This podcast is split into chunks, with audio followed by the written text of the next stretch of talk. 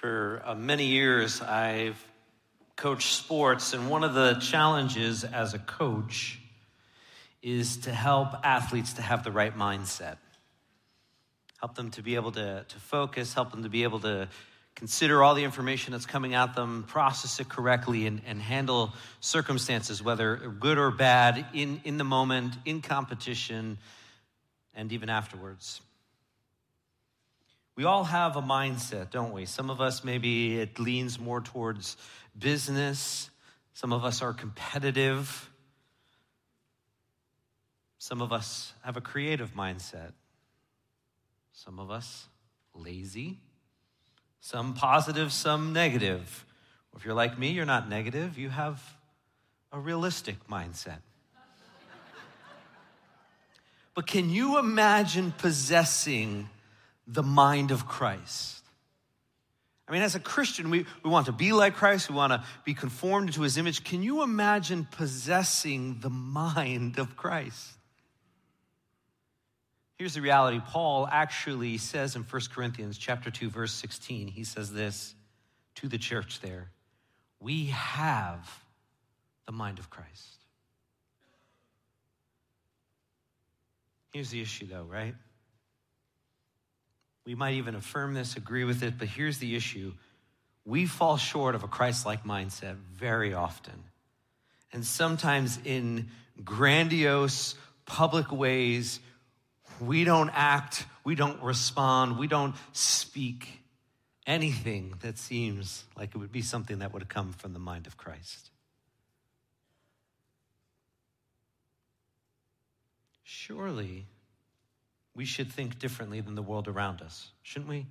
I mean, if we know Christ, we know salvation, we know the hope that we have in Him, if we are finding joy and satisfaction in Him, surely we should be thinking differently. Surely we should be responding differently. Surely we should be about things that are drastically different from the rest of the world that has no knowledge of Christ. When I was a little kid, I was taught input equals output. Right? If you put the work in the gym, it will show up on the field. If you do the work of studying, it will show up when you take the exam. Input equals output. But what do you actually put into your mind? What do you consider? What do you ponder? What do you delight in? Because all of that stuff that is coming into your mind, into your life, will eventually trickle out into the practice of how you live your daily lives. So, what's coming in? That's what we're going to look at this morning as we continue our walk through the book of Philippians. If you have a Bible, I want to encourage you flip over to Philippians chapter 4. We're going to be looking just at two verses, verses 8 and 9. As you're flipping over there, I'm going to pray for us and then we'll dive into these two verses. Lord God, thank you for your goodness and kindness. Thank you, Lord, for the gift of your spirit that you have given all of us through the, the, the indwelling and regenerating power. We are changed. We are made from old to new. We are created into new creations and we have different desires, different mindset, and it's given to us by the work that you are doing in our lives. But Lord, we also know that that's not a free pass, and you call us to be pursuers of you.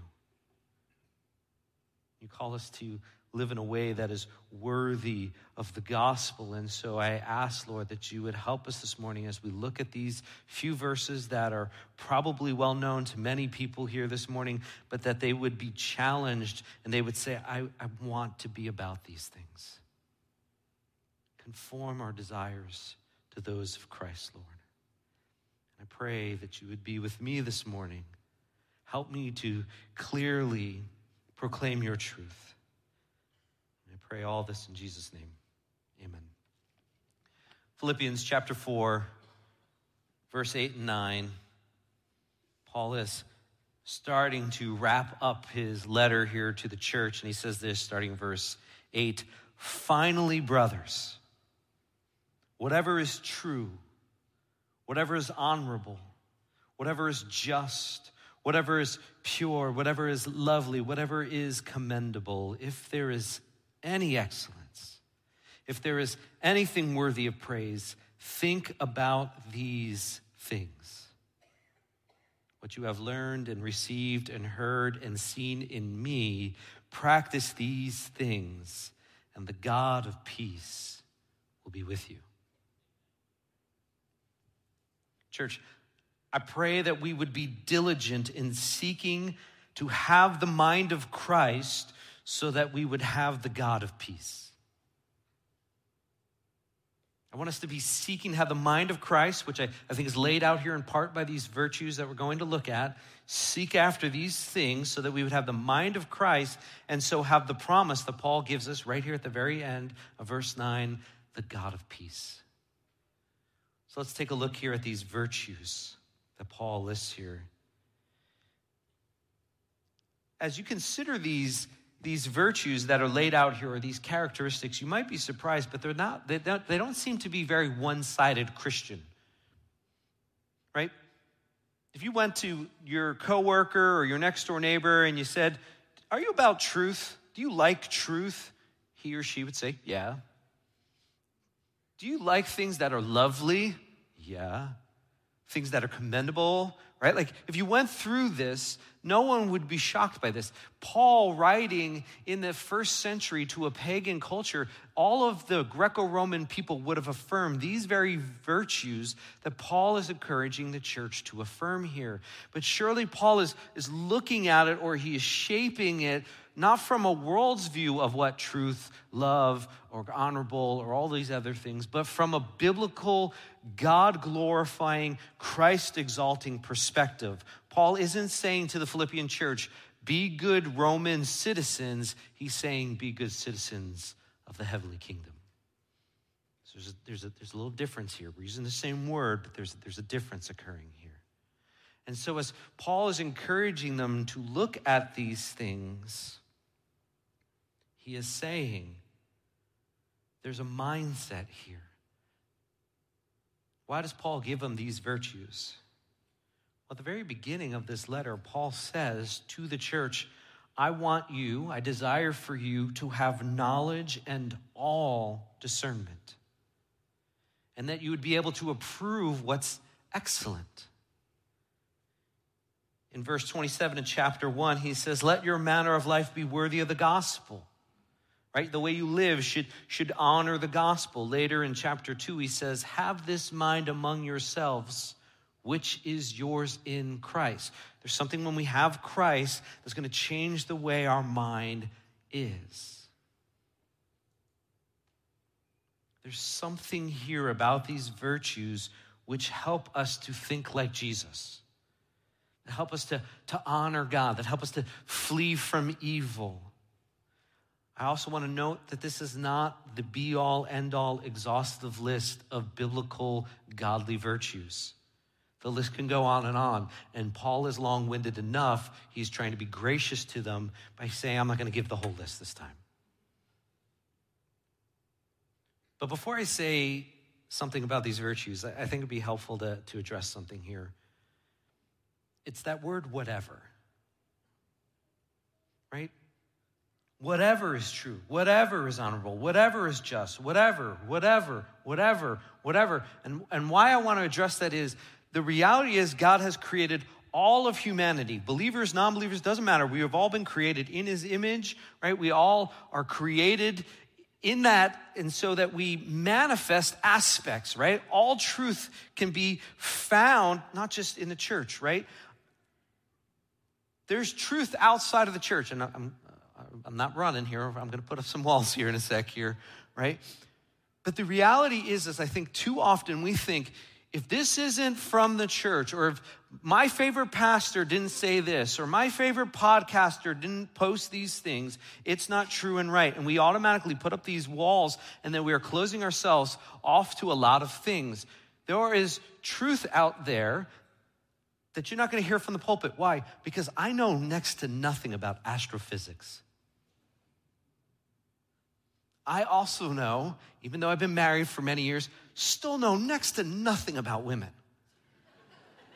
But there's truth for you ladies and for you, you young women that I don't have for you. And I'm going to direct you away from me to somebody else who has that truth.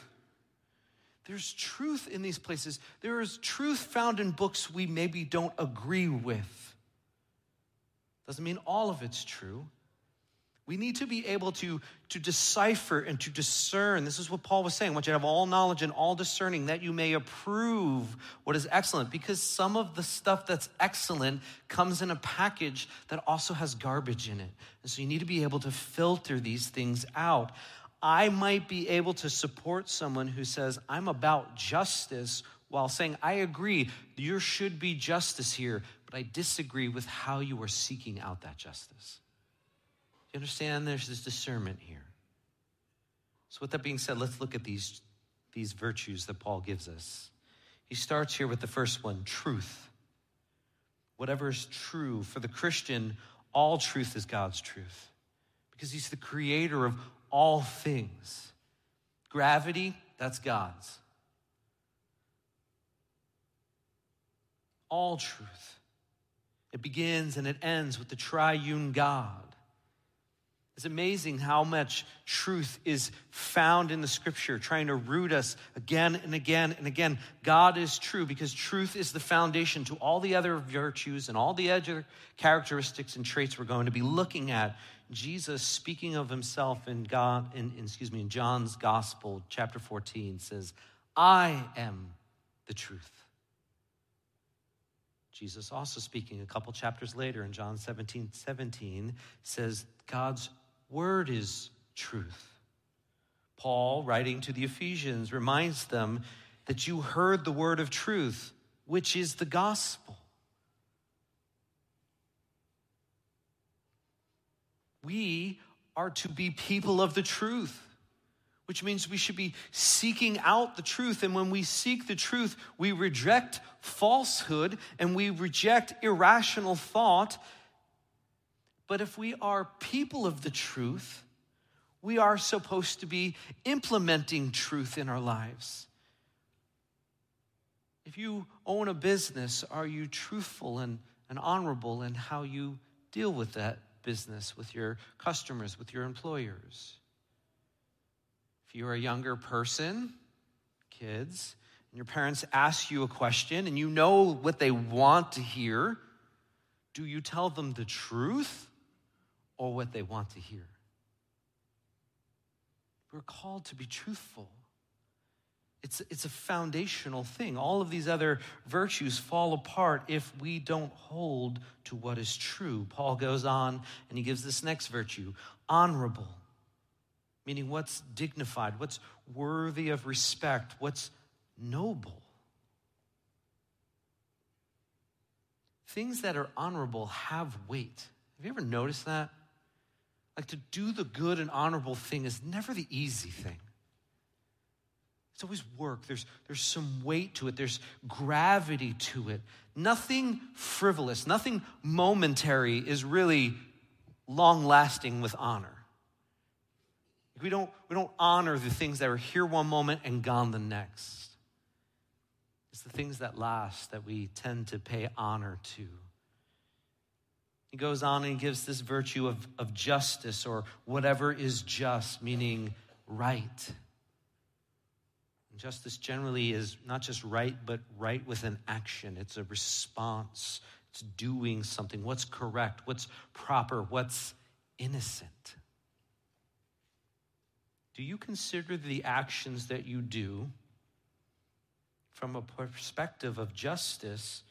Or do you merely look at it through the lens of this will get me what I want? Not this is what's right. This is what's true. This is what's good. Paul goes on and he, he gives another virtue, pure or purity, whatever is pure, meaning without tainting, especially in regards to evil and sin. Too often, when we hear the word pure, we think about purity, we automatically run to, to the sexual aspect of, of our life and sexual desires and actions. And, and yes, that, this, this is addressing that aspect of it, but purity is also to include your thoughts, your deeds, your actions, right? Do you, do you do it with the right motive? You might be doing the right thing, but are you really using this to be praised or to get what you want or to manipulate things in a favorable light? He then gives us this virtue of whatever is lovely. How do you define lovely? Because we all are going to have a little bit of definition of that. And so I was trying to figure out how would I define it in a way that's all encompassing. Lovely things draw you in by their attractiveness. I mean, you might find something lovely that I think is hideous, but you're drawn to this and, and I'm drawn to that. But we both can define things as lovely, things that are pleasing, beautiful, satisfying. Things that are lovely can be morally lovely, like charity, compassion, fidelity, forgiveness, generosity, gratitude. Those are all lovely things. But lovely can also be visual, like a beautiful garden that's laid out. And when you're in the garden, you might say these flowers, because of the aroma they give off, it's lovely. Or you might find something lovely in how it's built or a moving piece of music. Then Paul gives another virtue, this virtue of commendable. These are things or experiences which are for one's benefit and good. We might commend a book or a documentary because it encouraged our faith. We might commend someone to, to go hike a trail in the Pacific Northwest because it's awe inspiring when you see the vistas. What things do you commend? Why do you commend them? Generally, because you want someone to enjoy something. You, it's, it's beneficial. This book helped me to consider how I'm parenting. Let me commend it to you. This movie stirred my emotions. Let me commend it to you, right? We're not trying to be like, this thing was painful and excruciating. Check it out. We don't do that. We commend things for the good or the benefit of people. I love that the Paul then sums up all of these virtues with this phrase if there is anything excellent, if there's anything worthy of praise. Right, that's this way of saying, like, I can't get through every virtue. I can't get through every trait here or characteristic of, of a Christ centered mindset. But if it's excellent, and again, what is he comparing excellent to? To God the most excellent. If it's praiseworthy, how do we define that? Again, we look to God. He's the one who is worthy of all praise and honor. There is something that is virtuous, wonderful, good. If, if it merits praise, these are things that we should praise, we should commend, we should approve. We shouldn't forget about them, we shouldn't avoid them. But here again is where the problem happens, right? The scandal that I mentioned earlier. We read and we affirm these virtues, but they don't seem to manifest in our lives. We say we're about truth, but yet when we're in a jam, we have no problem manipulating it. Or the things we often define as lovely really aren't lovely. Or, or we're willing to taint and, and, and not be pure. Have you noticed that often it's near impossible to differentiate between the saint and the sinner? We seem so much alike.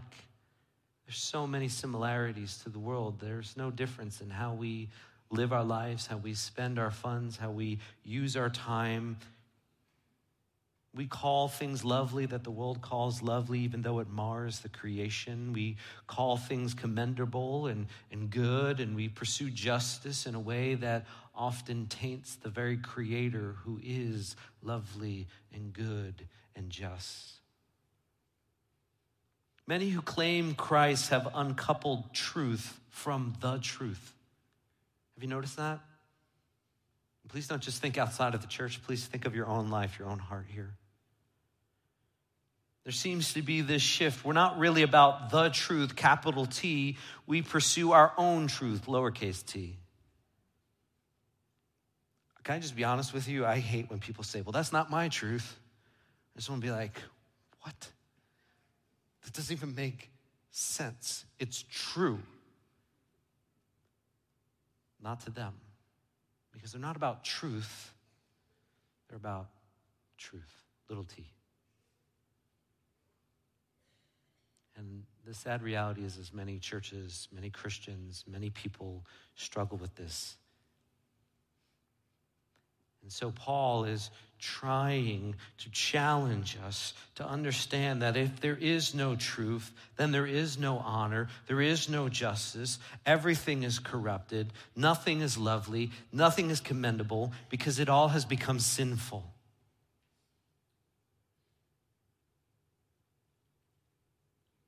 If God is the one who is sovereign over all things, then he is the one by which we define all of these virtues. And as soon as we start to define them differently or reverse them, what we have done is marred God, and that is sinful, that is scandalous. And we're all guilty of it, all of us. Keep your finger here in Philippians, but flip over towards the middle of your Bible to the book of Isaiah. Isaiah chapter 5, this Old Testament prophet is writing to the people of Israel.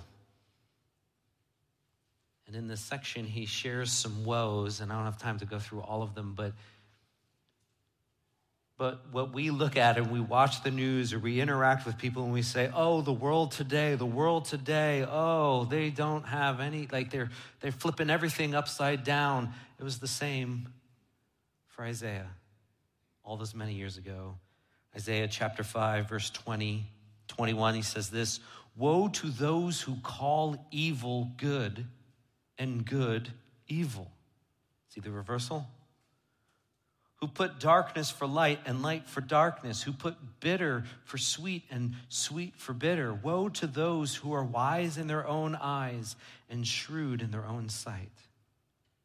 There's no difference. We, we have a world that uses these same virtues, they use these same words, they say these things are this, but they have flipped it. So, how do we guard ourselves? If God is speaking through prophet and says, Woe to those who are in this category, surely we don't want to be in the woe category.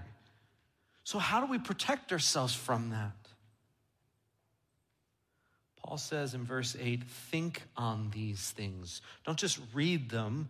Don't just read this, say, oh, that's great, and then turn the page and keep going. Think on these things, ponder them, consider them. And then he says in verse 9, practice them, do them. You might not come to this verse and think Paul is talking about discipline. But that's what these two verses are about. This is a call to discipline.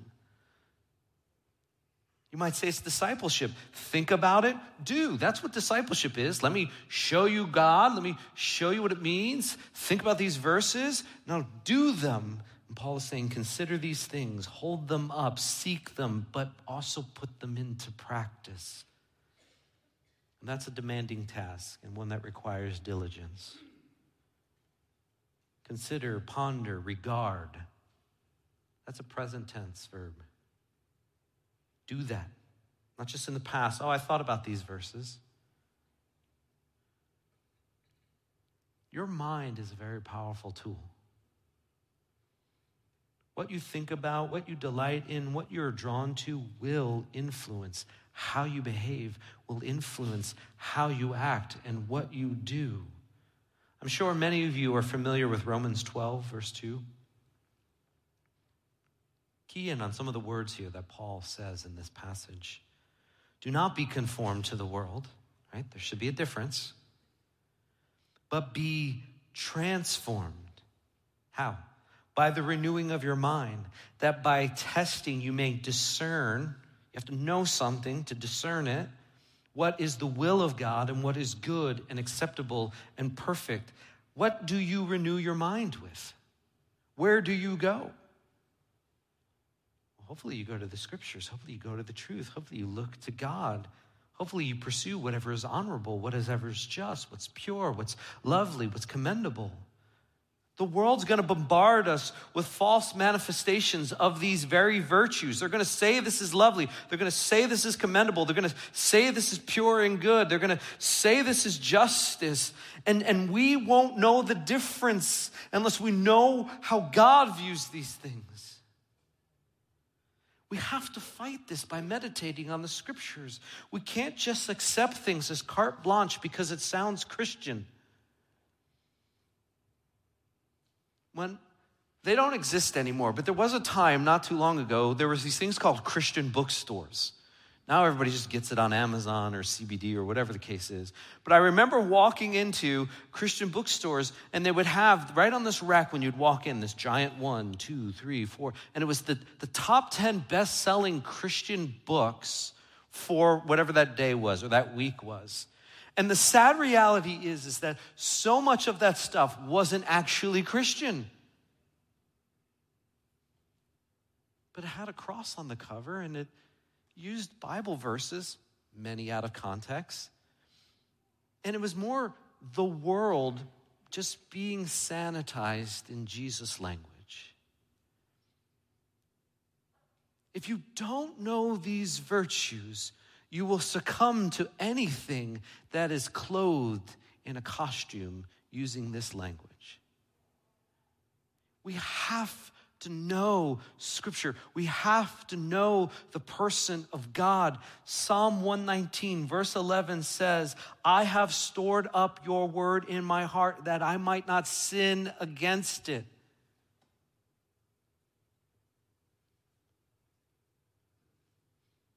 I've heard so many people say, you have to take every thought captive, right? That's Paul's instruction, Second Corinthians. But the sad reality is, is most of those people don't know any other Bible verses.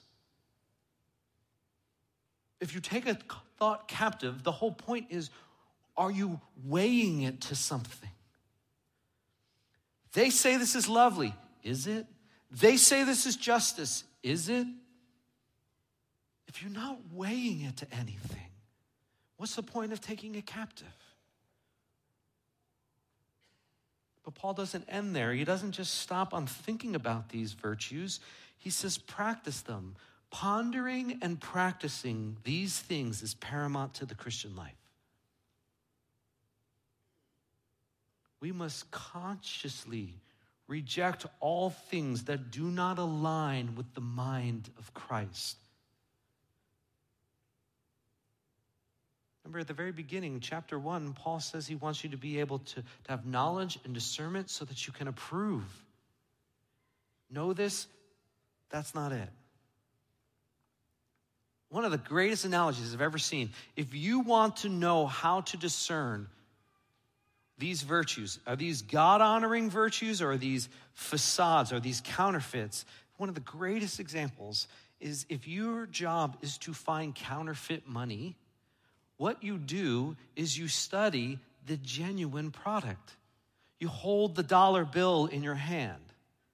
Let's do 20s. Those are the most counterfeited uh, number. I don't know, can't think of the right word there, right? You study it, you, you feel it, you, you look at it, you examine. You don't look at all the counterfeits, you don't look at all of the, the, the, the other reproductions of it, so that right away Sorry, I just had a random thought in my mind. Because when I was some of your guys' age, I tried to make counterfeit money in my church using the church copier. Random thought. but as soon as you had that counterfeit $20 bill that you made on the church copier, and you gave it to your dad or something, they were like, this isn't real money because it didn't feel right. The color wasn't right. We didn't have good color copiers back then. We couldn't get the color right. You guys hired me. I don't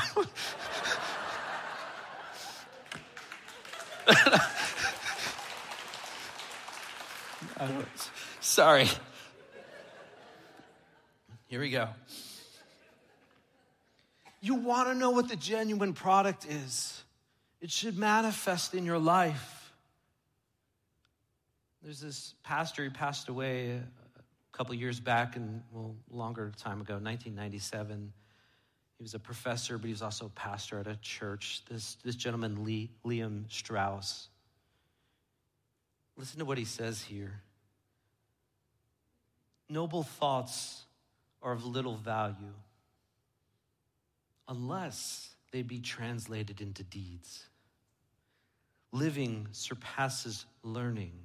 Practice outshines priority. Living supersedes learning. If, if we really are genuinely trying to produce these, these, these virtues or, or seeking these virtues, it should play out in our life. Are we going to be perfect at it? No. But if all we do is study it and then we just put it on the shelf, that's not what we're called to do. We're called to put it in action. We're called to be genuine, the real deal. When you have a decision at work, do you think of these virtues? When you're considering what movie to stream or, or TV show to binge, do you consider these things? Is this true? Is it honorable? Is it just? Is it pure? Is it lovely? And for, for, for many years when I was doing youth ministry, I would always say to my students, I will never tell you, don't watch a rated R movie. Or I will never tell you, you should only watch rated G or PG movies. But what I will tell you is ponder is it true? Is it honorable? Is it just? Is it pure? Is it lovely? Is it commendable? And if you are not allowed to watch rated R movies, young person, please don't use the sermon to throw that into your, your parents' face. They're trying to protect you. But, parent, please let's not be legalistic. There are some amazing things that we don't want to withhold from our children because it is these very virtues. Let's take the time, let's take the effort, let's take the energy, let's be diligent to manifest these virtues in our life, but also evaluate them so we can make good decisions. Brothers and sisters, remember, God wants you to have the mind of Christ. And He has given you His Spirit so that you can have the mind of Christ. So, where do we go to manifest these things? You go to Christ, you pray. Lord, I'm, I'm struggling to be truthful. Lord, I, I, find that I'm drawn to things that you would define as not honorable. Help me to hate the things you hate and love the things you commend. Pray. Why? I want you to ponder. I want you to practice these virtues. I want you to pray about them. Why? Because there's a promise. There's a glorious promise here. Paul commands us to think about these things and to practice them because the God of peace will be with you. Last Sunday, I was talking about how when we rejoice in the Lord, it brings us the peace that passes all understanding. And it's almost in a way that God, uh, excuse me, not God, it's almost in a way that Paul is upping the ante. A few verses, uh, two verses earlier, he was saying, Oh, that you would have the peace that surpasses all understanding. But now I want you to have the God of peace. The reward, the promise for pondering and practicing these virtues is God Himself. There's not a better prize to obtain. There's not a better ward to receive. There's not a better gift to hold. We get God when we pursue God, right? It's almost Paul's trick here. If you pursue these virtues, and God is the epitome of these virtues, right? If you want to pursue something that is loving, surely the end point will be the God who is love. If you want to pursue justice, surely the, the terminus, the, the end point of that, the conclusion of that will be the God who is perfect and just in all that he does. So if we pursue these virtues, guess where you're going to end? God. Guess what you receive? Peace. Let's be about these things because we want more of God in our life. You can't separate God and His peace. When you have His presence, you have His peace. Therefore, church, let's be diligent in seeking the mind of Christ and these virtues. Let's be diligent in practicing them so as to obtain the God of peace. It's a promise given to you. You can have God right here, right now. How? Repent and believe. Maybe you don't have peace. Maybe you have a very different view of all of these other virtues. But man, you want peace or you want to know God. And I'm going to say, here's how this happens. You realize that you can't do it by yourself. And so you come humbly and you say, Lord, I've, I've surrendered my sin. I repent of these things. I've, I've chased after love and found pain. I thought I was being just, but man, it seemed like it was always about me. The things that the world said were commendable, I saw after them, and when I held them in my hands, I realized I had nothing. And so I come to you, humbly repenting of my running and rebellion. I come to you, humbly repenting, saying, Forgive me. And guess what? if you truly are believing in Jesus' finished work, right? You can't save yourself. Jesus did that for you. If you believe in his life, his perfect life in your place, you believe in his death, which was done for you, so that the, the wrath and the judgment that, that's done for you for scarring and, and pursuing and living for all these false virtues, all of those things will be poured out and have been poured out on Christ, and so that God will then count you as righteous. And then as you pursue God, what you'll find is you have Him. If you don't know this gospel, if you don't know Jesus this way, and you desire to do that, please come talk to me. I'm going to be standing out in that hallway in just a few minutes or talk, maybe you feel more comfortable talking to one of the elders or one of the other pastors, we will give you all the time you need if you want to know what it means to actually have God and that peace. To the rest of us who do know God and have trusted in the Lord, I pray that we would ponder and practice these virtues so that we can get more of Him and that we would also look more like His Son. This is good. No one will be disappointed when they have more of God in their life. So let's seek after him and let's be about these virtues because they show us God. Let's pray. Lord, what good news it is that even when we fall short of all of these virtues because of Christ, we're not rejected by you. Instead, we can come again and again, repenting, but also seeking the power of your Spirit in our life to pursue these things.